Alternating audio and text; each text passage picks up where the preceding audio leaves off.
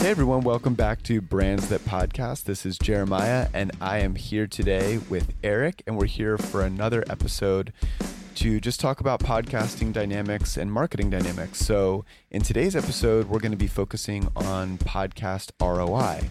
So, we're going to be trying to address the question in a number of different ways. How can you measure your return on investment? If you're working with an agency or if you're investing in building a podcast, whether you're doing it yourself or you're you know, paying someone to build it for you, how should you think about getting your investment back on it? And there's a lot of ways to think about this. So, in this episode, we're going to talk about how to think about ROI when it comes to podcast tours or running your own branded podcasts. And to clarify, I just want to say upfront that as we talk about all the different dynamics, I'm going to be talking a lot about understanding the difference between brand marketing and direct marketing and how podcasting plays in. And I don't want anyone to think that what I'm saying is that your podcast will not get you direct results. It actually will. There are lots of ways it could get you direct results. It's just not the full picture. So that's the way we're going to break down all the nuances of that. So with that being said, hello Eric and welcome to another episode with me. Thanks man. I'm excited. This is one of the one of the most important topics to cover, obviously, because ROI is the whole point anybody does anything in business at all. And then podcasting has its own black box on the ROI, attribution, listenership, driving leads, driving sales. Like all these things are critical. And uh, we get a lot of questions about. So excited to dive in. Yeah, me too. So what I think I'll do here for us is I, will set the stage. Typically, you know, for those who who follow the podcast regularly, I would typically jump right into questions with Eric, and we kind of go back and forth on some things. For this episode, I thought it'd be helpful to set the stage a little bit about this conversation because something I'm really passionate about. So, in my role in marketing and from everything that I've learned, I'm a huge advocate and you could disagree. This is my personal thing. I have learned this from minds like Seth Godin, and I know other people think, you know, Gary Vee, other people think about marketing this way, but I think it's really, really helpful to understand the difference between brand marketing and direct marketing, or to break marketing out into those two camps. Brand marketing, sort of being loosely defined as something that is, you're doing it, it's intentionally not super measurable the goal anyway is not to measure every little you know analytic about it it's done to improve your brand in other words to build trust in your company to raise awareness of your company to introduce your company to more people direct marketing on the other hand is designed to be very very very measurable so a good example of this would be you know brand marketing would be something like a lot of what Nike does right like Nike doesn't really run pay per click ads that got you to buy the latest pair of shoes that you did. It's brand. The brand is the reason why people buy Nikes. Brand marketing is when, you know, I, I watch a lot of English Premier League soccer, is when Mercedes buys to put the little banner below the scoreboard. Like there's no way that they're measuring who's typing in mercedes.com at that moment, right? There's nothing measurable about that. That's brand. They just want to introduce you to their company and associate it with some values of the Premier League. Direct marketing would be a lot more like Google AdWords or you know Google Ads. I think they they changed the name of it, or Facebook ads or Instagram ads, where you're measuring. You know exactly what it costs you to get in front of a thousand people. You know your cost per thousand impressions, your cost per click, then how much it costs to acquire a customer, and everything is broken down by price. And then finally, the broad way to look at this is that ultimately direct channels are always changing as more people join those channels, typically they become more expensive and eventually they go away and they're replaced by others, right? So, like, you used to be able to buy a keyword on Google for, you know, maybe 25 cents a click, 10 cents a click years and years ago. Now it's costing five, ten dollars depending on, you know, or more depending on the industry you're in. So direct channels are sort of always going away. Brand is when you invest in people knowing you, trusting you, and wanting to wanting to come back to you and they're seeking you out. So brand is an, is sort of an investment in people seeking you out and direct marketing is paying to get in front of people and measuring whether or not that's profitable for you. So there's probably a lot of marketers out there that would listen to that explanation and maybe find some differences with it and that's totally okay, but that's sort of my thoughts on it. So with that being said, we see podcasting as a bit of both. to me, podcasting is a little bit like Instagram. Instagram, I think, is largely a brand play. It's a chance to introduce your company to new people. It lets them, maybe they get exposure to your company 5, 10, 20 times before they actually visit your website. And they may not click the link in your bio. They might just like think of you or see you on a different channel, but it was their introduction to you through Instagram. However, Instagram also measures direct. You can tell how many clicks went over from your Instagram profile, and you can. You, there are some things that you can measure. So it's a bit of both, and I think that's how podcasting is. So, Eric, to you, we obviously believe podcasting is deeply powerful. I want to go back to an episode that you did early on with uh, Laura Roeder, who's the founder of Meet Edgar. In that episode, she pointed out that in her experience, podcasting for her has been largely unmeasurable, but I think she cited it as one of the most profitable, worthwhile channels that she's invested in for marketing. And she said that it basically just doesn't always show up. The benefits of it aren't immediately clear if you only look at the numbers. Do you agree with that? What are what are sort of your thoughts on that?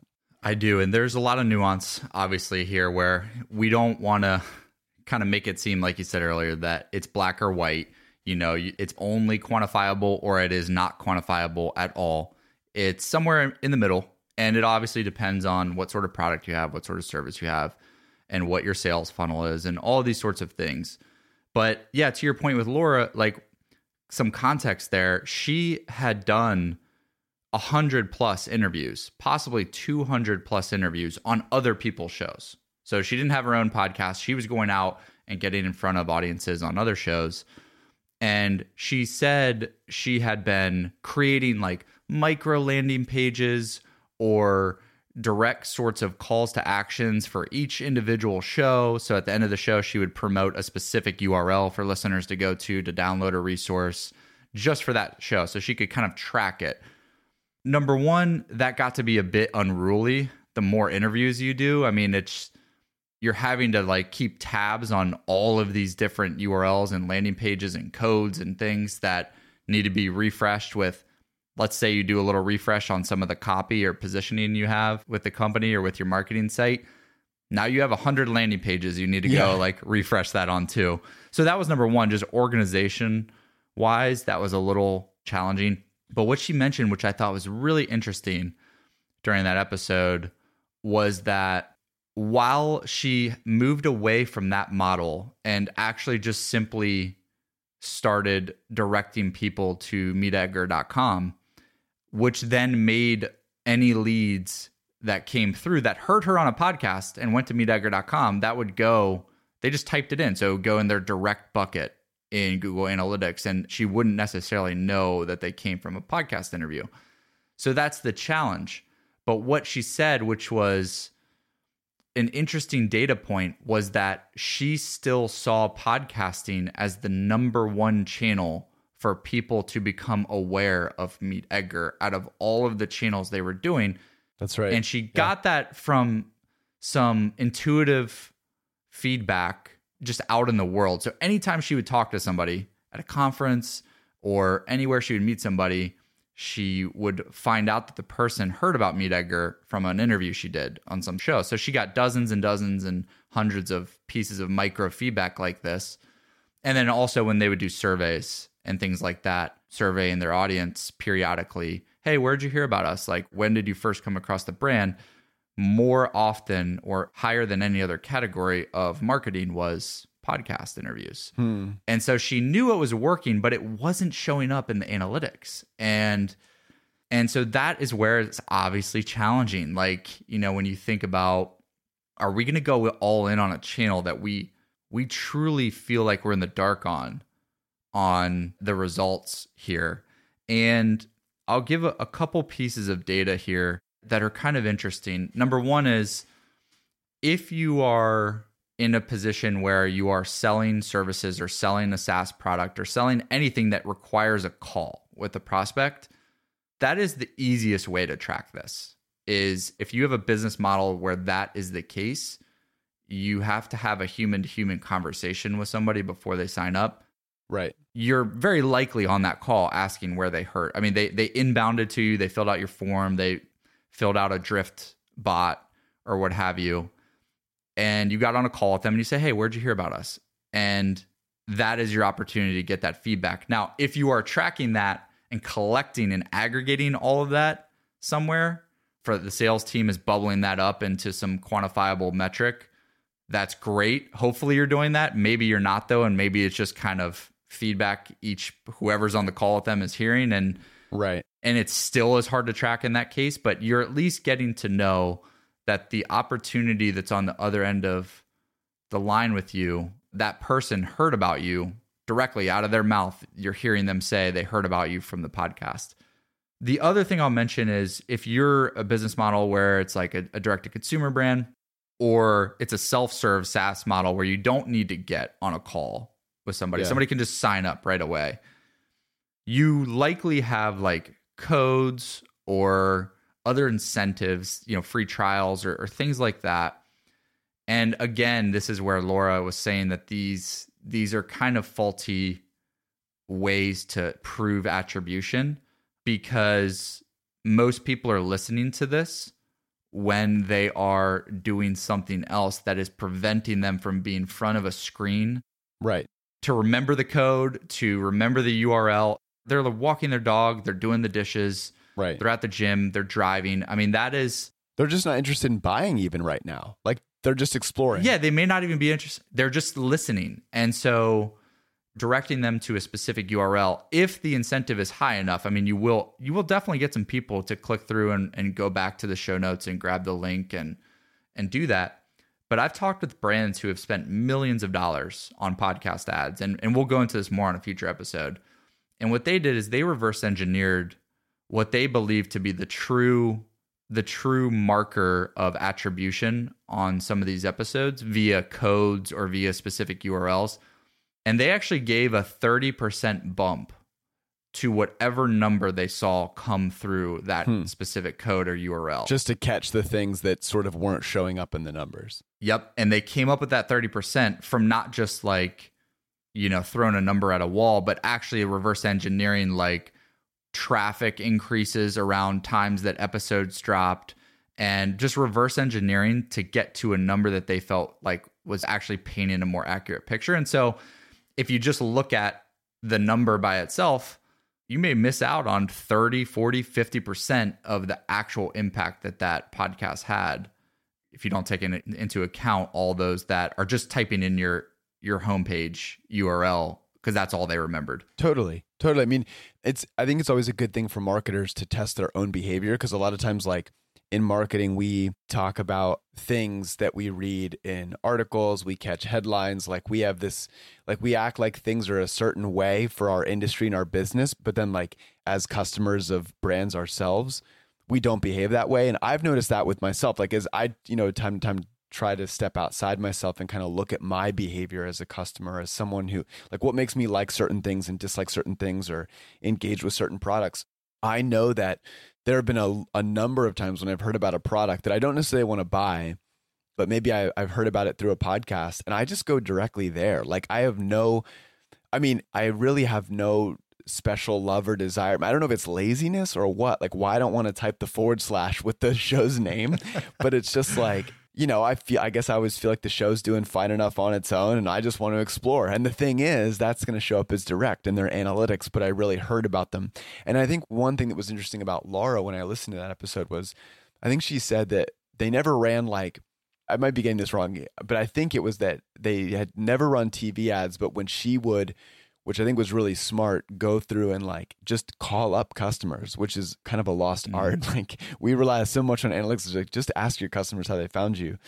And people would say things like, we saw you on like a bus ad or like we saw you on a television commercial. It's like we've never run any of those things. So it, like we attributed it to the podcast. Like it, like it may have been that, it may have been social. So I think that that idea is the idea that podcasts don't show up. I know there's companies working on solutions to improve analytics, to improve ROI. But my sense of things from a marketing perspective, I'll go into this more in a bit. But I think we become and I understand I have sympathy for the for like CMOs and heads of marketing that whose feet are really held to the fire. Like they can't spend on this project unless they can prove that it made more than it costs or something like that, I think that would make podcasting pretty challenging. But if you're a head of marketing or if your founder believes in brand and believes that like someday it's just going to be more importantly that like inexplicably in 5 years people search you out versus depending on like a paid channel, then I think podcasting's actually like up there among the best channels, you know, that you could be on. I wanted to ask you I know of one. Can you share any examples off the top of your head where a client that you've worked with has reported some good result, but that like their analytics or data wouldn't have shown them? Totally. And one thing too, I think it was I think it was interesting you said looking at your own behavior. Cause I, I look at mine too. And I don't know if it's because I'm so plugged into what is happening when people are promoting specific codes or URLs and things like that. But like I will frequently do exactly what you did, which is know the code exists, know the URL exists, but I will still just go to the homepage. And mainly because, and I will actually forego a 10% discount or a 20% discount simply because I don't want to be on like their marketing list or something like hmm. that. And like whatever sort of funnel they're going to put me in. And, and yeah, I could unsubscribe or whatever, but I just don't want to do the whole like dog and pony show that like, yeah. might come from that. And so that's my behavior as well. I have used these codes a couple times, but for the most part, I don't either. But yeah, a couple examples. So again, a lot of this is going to be informal data coming at you and seeing how you can capture that in a way that makes sense, whether through surveys, whether through direct conversations with people, somewhat on your analytics, yes. But we actually had a client who had a sales team and, and he got word back from the sales team that a prospect had listened while they were driving to an interview that our client had done on someone else's show that we we helped get him on. And the prospect was like so excited about what he learned about our client's methodology for solving a problem that they had and also the fact that they had a tool and a product that could solve it as well that they like pulled over at like a rest stop or something like that and literally got on a sales call on the highway. That's amazing. Like immediately, like they had to, they were so struck that they had to act on it immediately. And I think that that that's obviously what you want. I mean, that's the ideal scenario where like it just struck a chord so hard that they had to act immediately. I, I don't know if that's always going to be the case. And that's why you want, you know, your interview or your content that you're sharing to be memorable and to wherever you're guiding people to be memorable. So, not guiding people to 10 different things at the end of every interview. Ideally, it's like one or two or possibly three things if it makes sense. But a lot of times we'll hear people say, yeah, do this and do this and do this, and then also go here and, and do this. And like, it's just too many things for someone to remember who's driving. Yeah. And so this was a case where it was memorable enough and impactful enough for someone to, to literally stop on the highway and call and get in a sales conversation. The other one, and I thought this was super interesting, is we had another client, same thing, we're, we're helping them get interviewed on podcasts. And they've done a lot. And it's generated a, a, huge amount of inbound, both in a, a, quantity of leads, but also in a like dollar value of those leads. They have a very high average lifetime value. And they've said it's their number one channel. Again, this is another case where it's the number one channel out of all, their entire marketing mix that is bringing in qualified leads. But what I thought was super interesting, and they know that because they have to get on calls. So they they get that feedback on these calls. So they're asking. They're asking. They're asking them. They're though. asking. Right. Like so. The, still, this isn't showing up in like any analytics they have set. Exactly. Up. But the one thing I thought was interesting about this, and and that will be the case a lot of times, is like I said, you'll just ask and you'll get that information. But what was interesting on this was the feedback we got from our client was a lot of times the prospects are saying, "I don't know what podcast I heard you on. I just remember that I heard you on a podcast. Like it wasn't hmm. It wasn't one particular interview. Right. Or one particular show. It was just the memory of them doing a podcast and maybe actually listening to a few of their interviews, you know, because they one of our strategies is to go on as many shows as possible that prospects or your audience are listening to. And a lot of times the audience is because they're interested in a particular topic, they're listening to multiple different shows in that particular Right. vertical. Right. And so our goal is to get you on all of those, or for you to get yourself on all of those, so that you can get as many touch points as possible with folks who are kind of cross pollinating across those different shows. So you, your name shows up multiple times. And that was a case where like that concept actually was highlighted to me as as working because they couldn't it wasn't like oh we had this home run interview and that brought in like all these leads it was the actual overall strategy itself Yeah. that was working and getting that feedback that way Man, there as I've gone longer in my career, like I feel the overall shift for me and the way I view marketing is that brand is is almost like everything to me. And that's why like I'm very biased on this point, right? Like there will be other people that are like, no, like 100%, you know, let's focus on squeezing all the analytics and like measurement out of podcast. And like I think that's great. If you can find better ways to measure podcasts, do it. If there's analytics or software that will let you see more and as people develop more data, that's great. And I think that probably will happen. The biggest thing that I think can't be understated though is that it's the difference of what we're hearing here is people aren't even always able to articulate. It's like they may they may have heard you on five different interviews. They may have heard you once on their favorite show. They may have listened to your show for a while before they came over to check out. Like it could take people seven episodes where at the end of every episode, you're like, hey, and by the way, if you need this problem solved, we made a product that solves it. You know, it may take the seventh episode for them. There's some number out there. I don't know it off the top of my head of like it takes X amount of times to engage with something, you know, before it like really sticks or before you'll go over and check it out. And if podcasting happens to be number six through eight out of the 10 that you need, it's never going to sort of get the credit that it's due if all you're doing is being a really, really, really like analytics driven marketer. And I want to give a couple examples here from my perspective. We've been talking a lot about B2B, but in the B2C world, I think this is even more important actually. Like I think brand is even more important there because not only are you going to run the risk of like if all you ever lean on is these purely direct results, right? Like you're only going to run like Instagram ads or only going to run whatever. I'm not against running those in addition to things like podcasting whatever. But if all you do is like live there, then as bigger and bigger brands flood the space, they're all auction based. So the price goes up. And pretty soon, in a couple years, like you're getting outbid, it's not really profitable, and you're waiting till the next thing comes along that you can. And the moment the money stops, so the moment that ad platform stops, your inbound stop, like people knowing you stop because people don't know you. You've been paying to like introduce them versus working on building your brand where they're actually typing.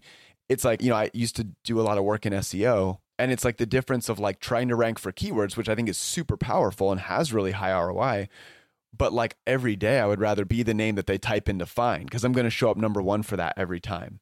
So, a couple examples I had here is, you know, watching our own behavior is I don't know if Eric, if you've ever heard of the H3H3 podcast. Mhm. Yeah. It's okay. Okay. So, I listen to it for entertainment value now and again if there's like an interesting guest, right? So, recently they had on the Papa John and this was like a big thing like it made headlines for a lot of reasons but the crazy thing is like i found this fascinating i'll watch my own behavior my wife and i eat like you know we try to eat like organic like basic like healthy foods like you know i mean we have not ordered pizza. I've not had papa john's in probably i don't know 15 years since i was last at my grandparents and they ordered it for us or something.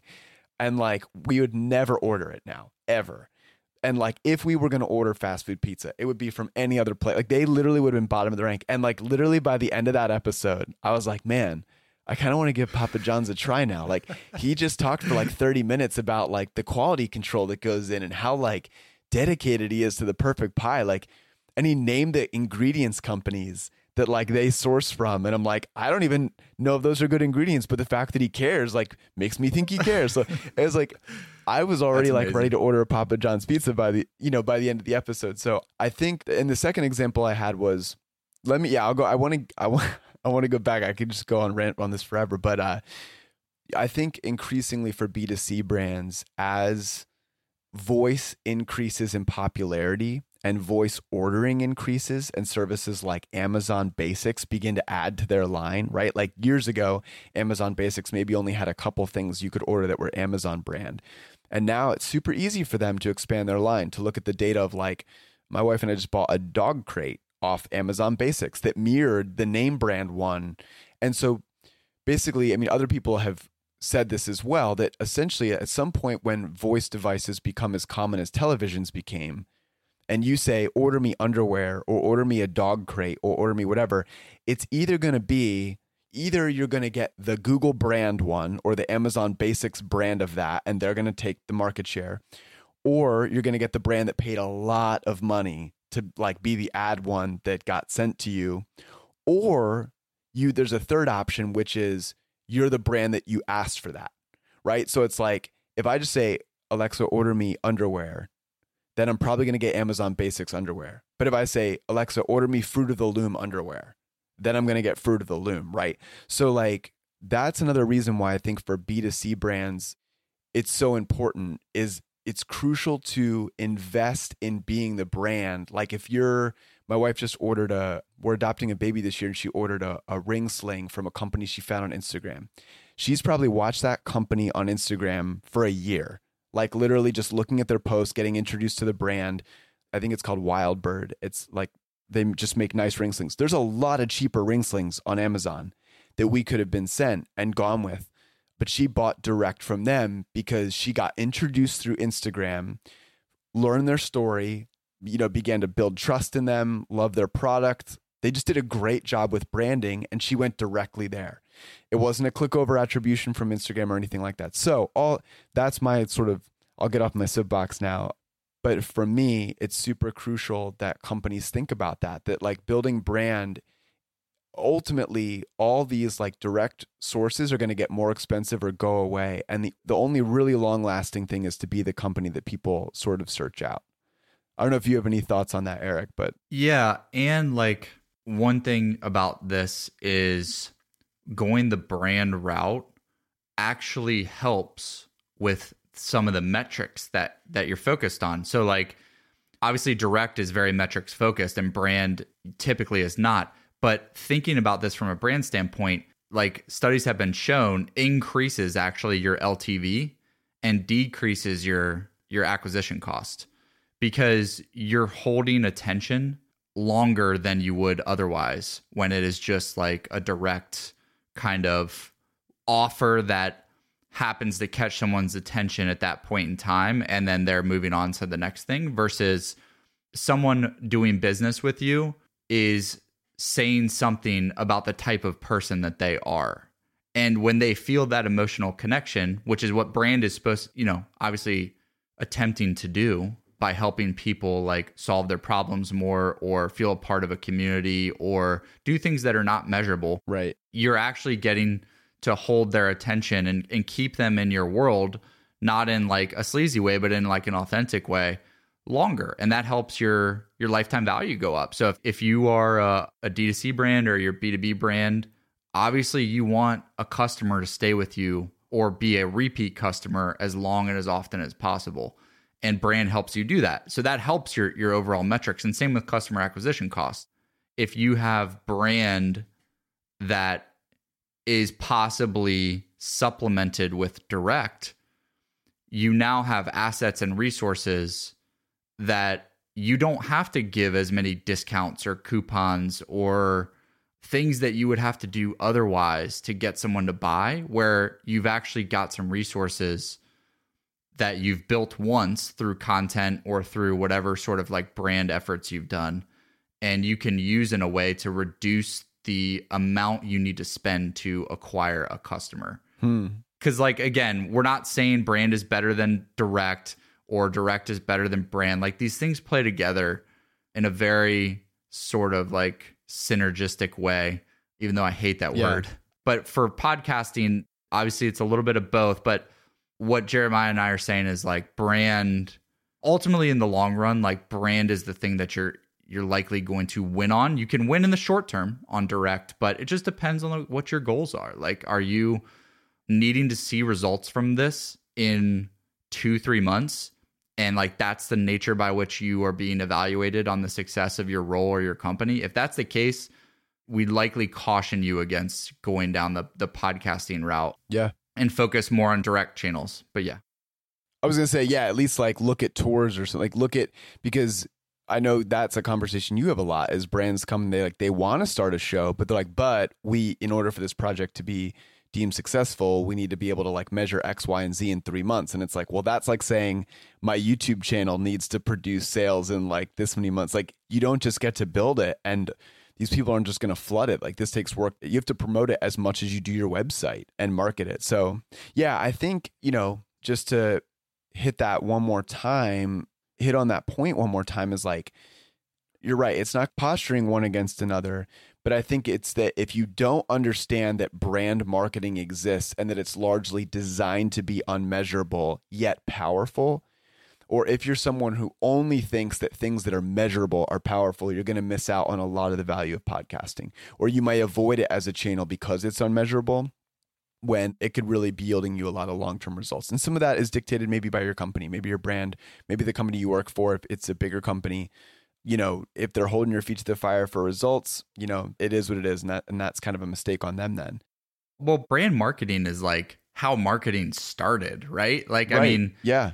There was no clicks. There was no like pure attribution in like the Mad Men days, you know, where like you have a billboard or you have a newspaper ad or you have like a TV ad spot and you just hope that it works. Like you hope that enough people will go out and buy your detergent after that. But like you maybe can see in a few months like the uptick in sales. But if they were doing like five, six, ten different marketing campaigns that were all basically brand marketing back then, it was probably hard for them to really truly know which one was working the best or not. Yeah. And and I think, I don't know, I, I think now it's like since we have the tools for in some of these channels to be able to see the exact quantitative numbers on certain things and the ratios and percentages which are all super important i think we lose a little bit of the value of like how marketing actually started and I think we lose some of the art and some of the ability to try new things and do things that are different and take like being only data driven leads to like copycat marketing and everyone doing the same thing. And it's like, you know, I, I don't know. I find the most refreshing things are just are just different. You know, it, it would be like going back to my example, and I mean, maybe they're doing this. I honestly haven't looked into this, but it, you know, it'd be like, let's say Wildbird, this sling company, is like concerned that Amazon Basics is moving in and is like producing these because these are really popular. Like, they could start a podcast maybe around like tips for new parents. And that's it. Like it's not about their rings. Like uh, you can't talk about slings. It's like it's just advice for new parents. And you know they bring in all these experts or all these like popular social media parents and like whatever like whatever they want to spin it to be and if it's a show that people are listening to who are either about to become new parents or have their second or third child like their brand's getting in front of them and it will be the one that they go to over Amazon Basics. So like the podcast solely on like analytics is never going to show that value that I just articulated even though that play alone could save them from being erased by Amazon. So I just think like, you know, we need to be careful. I think it's a lot of value to be data driven. There's a lot of cool things you can see. And I know with brand there are some things that are measurable. Like I, you might know more about this Eric, but I know there are studies they do for bigger brands like what is your impression of the company after like an ad will run or like what is your like I, I, don't know if they're like desire like favorability or whatever they're measuring in that but it's basically like i think it's like more positive sentiment about the company after the ad run so even that makes me think like even b2b even if nobody organically finds your show but you have a thousand customers could you put out a rating of like how likely are you to, to refer us to a friend before and then release like five to 10 episodes, just like adding value to their life. And then six months later, run that again and see if it's any different. You know what I mean? And like even that, because that's the biggest thing about brand is like it's not necessarily just designed to drive up sales. Maybe all it's doing, like you said, is increasing retention or like, I don't know, like we can't measure it. We're just more likely to refer you to a friend now. And it's like you're never going to see that podcast was the reason to do that, but it was, you know? I have a really good example of this with a client of ours that we're we're producing a podcast for, and it was one of his interviews, and he he interviewed uh, the founder of an ice cream company. It's actually based here in Columbus, really big, really amazing ice cream company, specialty, awesome brand. And she was talking about what you were just mentioning made me think about this. She was talking about how they come up with all these crazy flavors And like most people, especially new people to come to the store, don't order them. But they have these diehard people in their community who know more about the brand than people even who work there. Like they just Wow. they love the company, they love the ice cream so much. And those are the people who order these crazy flavors. But what they do and why it's kind of important what she decided was to keep doing that is because she was building up goodwill with those folks and keeping them in the brand's corner because they are essentially tour guides Mm. and they're bringing in 10 people. They're bringing in 20 people. And they're like oh you got to try this and you got to try this. And they're they're essentially wow. like tour guides. And you wouldn't see it. If you just looked at sales you would see okay all of these like crazy off the wall flavors that we're producing like we should definitely be cutting those and focused on our best sellers but what you wouldn't see in that is that the tour guides are the ones ordering those. They're not doing it in crazy volume, but they're bringing in 20 other people who are ordering the main flavors because they don't want to try the crazy ones. They want to try like what the brand is known for and the tried and true ones. And you mentioning like the referral thing or like, you know, recommending to a friend and things like that. Like sometimes these things are just really in between the lines that you you wouldn't necessarily see at face value. And and that was an example of that. Or you, yeah, I think it's like they're either in between the lines or they need to be sort of teased out by going directly to the customers and asking them, or they need to be measured in a different way. And I think my only thing, my big thing on this episode, you know, this episode is near and dear to my heart as a marketer because I've become so passionate about brand marketing and so, you know, I so believe in the power of podcasting to build brand, almost unlike any other channel. I think there are very, very few other channels that let customers feel like they know the company, like they actually like know the company and the founder. Like I said, I literally that interview I listened to, silly as of an example as it is, with with the founder of Papa John's discussing all this like recent controversy and whatever. Like I feel like I know that brand better. Like I feel like I know what they're like. They, I read. I don't know how many times I read on that box. My my grandparents would order this for us, and we'd go over, and it was always Papa John's, and it was always like better. I don't even know the tagline. Better ingredients, better pizza, something like that. So I guess that worked on me. The the tagline did, but it's like better ingredients. But like now looking back, I'm like that was just a market. That's marketing BS. That's just a tagline. Don't believe it. But as he shared the story of how they started in a broom closet and grew, and where they sourced these ingredients from, and like the 10 point grading scale they give to pizzas to know whether or not they're good, like all these things, it made me start to more believe that tagline, you know, that was on all the pizza boxes. So I just think there are very few methods like this. And my biggest heart in this episode is to talk to other marketers out there and say, like, please don't just, whether you're producing it in house or you're producing a show through an agency or you're going to go on some podcasts as a guest, number one, don't measure it the same way you would measure other inbound. Like you just you can't and don't expect it to. It's a different breed. You can try and you can get some insights, but you've got to measure it in the way it's meant to be measured and it's got to be a little bit more more grassroots or you've got to go to customers and ask. And number 2, like start to invest in your brand now. And I think podcasting is one of the best ways to do that. I think it's it's never too late to start investing in building your brand and being the company that people want to seek out. And I think podcasting is a great way to do that. So Yeah, well, we did another episode too on like making the most out of your podcast. Mm-hmm. And, you know, because I definitely don't want to scare people in the sense that, like, well, this is great. This all makes sense, but like, still, how long is this going to Sure. take? Or like, ultimately, like, we got to see ROI at some point. And we are super ROI focused, like, with our methodologies and and what we've seen work and and things like that. So, go check out our episode on making the most out of your podcast. We talk a lot about how to actually ROI a podcast in an order magnitude higher than probably you were even thinking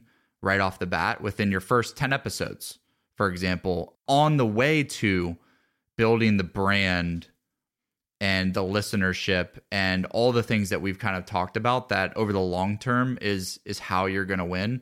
There are very short-term ways to do this too, but it's not in the same sense of like it's more proactive and it's less like you know hoping that people just come to you in the direct sort of attribution model. So I wanted to mention that. I thought that was a good episode we did, and and I think people would get a lot of that one as well. Yeah, one hundred percent. And all these things play into each other. That's why like some of these topics keep overlapping for us. But I think ultimately it seems to me that it depends on what the brand's starting it for. You know, you have like you have some brands that start a podcast with what seems to be little to no intention of ever of really measure you know measuring clicks over to their product. Like basecamp comes to mind right? Huge fans of what jason fried's doing and dhh and all those guys andy in, in the marketing department there as head of marketing there and you know with rework it's like to me that's just something that literally they have a lot to say and they want to say it. Like they are thought leaders. They want to champion some of their beliefs and some of their causes and rework is an outlet for that. That's it. End of story. It has probably has benefits for basecamp as a product above and beyond what they're tracking or measuring but that's not the point right? So like for them the measurement's going to be like are we getting out our thoughts and sharing what we want to share and the answer is yes it's letting them do what they want to do for other companies, it's just to sort of flex their expertise. It's like, you know, maybe there's a marketing agency that's doing just fine with sales. They're like not hurting for the numbers. And the only thing they want to do is just prove that they're the best. It's like they're not even going to look at their podcast to drive inbound. They just want to like be everywhere and display that they're the best and they work with the best clients. So for them, they're going to measure it in a different way. And then finally, you know, maybe for some brands, it is to drive direct sales and they're finding a way to measure that. So I think that also is an important thing to say is like, you really have to ask, why are we starting this? You know, and podcasting is amazing in, in that it allows a lot of, a lot of different outlets for you. So, yeah. Yeah. It's so true. I mean, there's so many different ways to look at it. I actually had a call with someone yesterday who's thinking about working with us. And it was one of the rare times where this particular person was not looking for leads for the business. Like he said, we are the number one company in our industry in what we do. And if we didn't do another thing for marketing, we would be fine. But what he said was, which I thought was really interesting and insightful, is we want it to stay that way. Hmm. And like, in order for that to happen, you have to continue innovating on at some point, like no matter what channel, I mean, in my opinion, for the most part, there's likely a point of diminishing returns. Like Instagram, for example, random side note, my wife has built an entire business off of Instagram. And like we can already see like organic reach on that is starting to diminish. And like mm-hmm. at some point, it's going to be like Facebook, where like 5% of your audience actually sees the thing that you're writing on the platform. And so anyway, I thought it was really insightful as like to your point of a marketing agency that has plenty of leads and, and no issue with sales. Maybe one of the ways to maintain that is to do these sorts of creative things that are setting you up for the long run and not sort of getting in a position where one day you wake up and and the pipeline has dried up and you're not exactly sure why and you're starting from ground zero at that point. So Totally. And I mean that, you know, like one of the things you'll hear a lot in marketing is you'll hear these thought leaders in marketing. I mean, Seth Godin's one. There are others who say like, don't lean on these with these platforms you're sharecropping like you don't own them. They can change the rules on you at any time you know right? Facebook did it and then instagram and, and it will it will happen with tiktok it will happen with linkedin. Once they hit a certain point they can diminish organic return and make you pay to get in front of people. So up until recently the big encouragement for companies has been start a newsletter, like build an email list, because that's an audience that you can quote unquote like own, obviously opt in and all of that, but it's an audience that you own. No one can control. You get to go direct to their inbox and share your message with them and build up your audience that way. And podcasting is that. You know what I mean? That it's way more akin to building a newsletter because no one can shrink there's not nearly as much diminishing returns with podcasting. There just isn't because there's not a company that's that owns the platform that's vested. It's much more like a newsletter. It's like if you can get them to subscribe, then you quote unquote own them and they're your audience and you can talk directly to them. Whereas if you're depending on Instagram to do that right now or LinkedIn to do that right now, eventually they're going to charge you more and more and more to do that and it's going to become harder. I would argue that podcasting is actually an even more kind of direct communication method than newsletter. Newsletter is definitely better than, you know, being dependent on some of these channels, but even with newsletter, you're still going through a gatekeeper as much as people might not see it that way. Google is determining what tab to put you in. Mm. Like, are you Yeah, going in the promotions tab? Are you going in the spam tab? Like, obviously, it depends on the integrity of your domain and like all these technical factors, as well as like what sorts of material are you emailing? And is it actually stuff that people want to see? Of course, that's a whole separate conversation, Sure, but like, sure. but let's just say you're sending stuff that people have opted in for and you're sending quality stuff that they genuinely want to see. That it is safe to assume that a, a large percentage of them are still not actually getting the thing that they asked for because of some sort of filter that Right. Gmail or Yahoo or, or whatever is like sending it through. And even speaking about Basecamp, they're building an entire email product right now that they just teased called Hey, hey.com. I'm on the waiting list for it. I'm sure Yeah, you are too, same. Jeremiah. But but like their assertion is the same thing. Like email is just getting really noisy and like we're not actually getting the things sent to us that we want to get sent, and we're getting things sent to us that we don't want to get. And with podcasting, if someone has subscribed to your show or they are downloading an episode, they're seeking that out. Like they are, there's no other gatekeeper that's preventing them from getting the thing that they want to get. And it's less noisy in the sense that they aren't going to be getting things that they don't want to get Yep. because you have to hit play on something. Like you can't, you're not just going to sit there and have something auto playing that you don't want to hear. Right. So anyway, I wanted to make that little distinction too. And like I also don't want to seem like overly like podcast is the best channel for any sort of situation ever. Like we don't believe that. We think it is obviously highly effective for all the reasons we mentioned, but video is effective, newsletter is effective, social is Sure. effective. But like, you know, it's just how you think about this from a fundamental level and what sort of what sort of business you want to build and over what sort of length of time like are you thinking medium term long term short term like and hopefully we could spark a little bit of ideas here for you with the ROI. I mean, I'm sure I think as per usual like you and I could go on forever about these things, but hopefully this was valuable. Yeah, I hope so too. I think, you know, like you said, there's a lot of channels. I think ultimately marketing is as simple as asking where is our audience hanging out and how can we be there in a way that brings value to them and introduces them to our brand? How can we let them know that we exist and then let them trust us? So podcasting is just a major channel to make that happen, but there are others.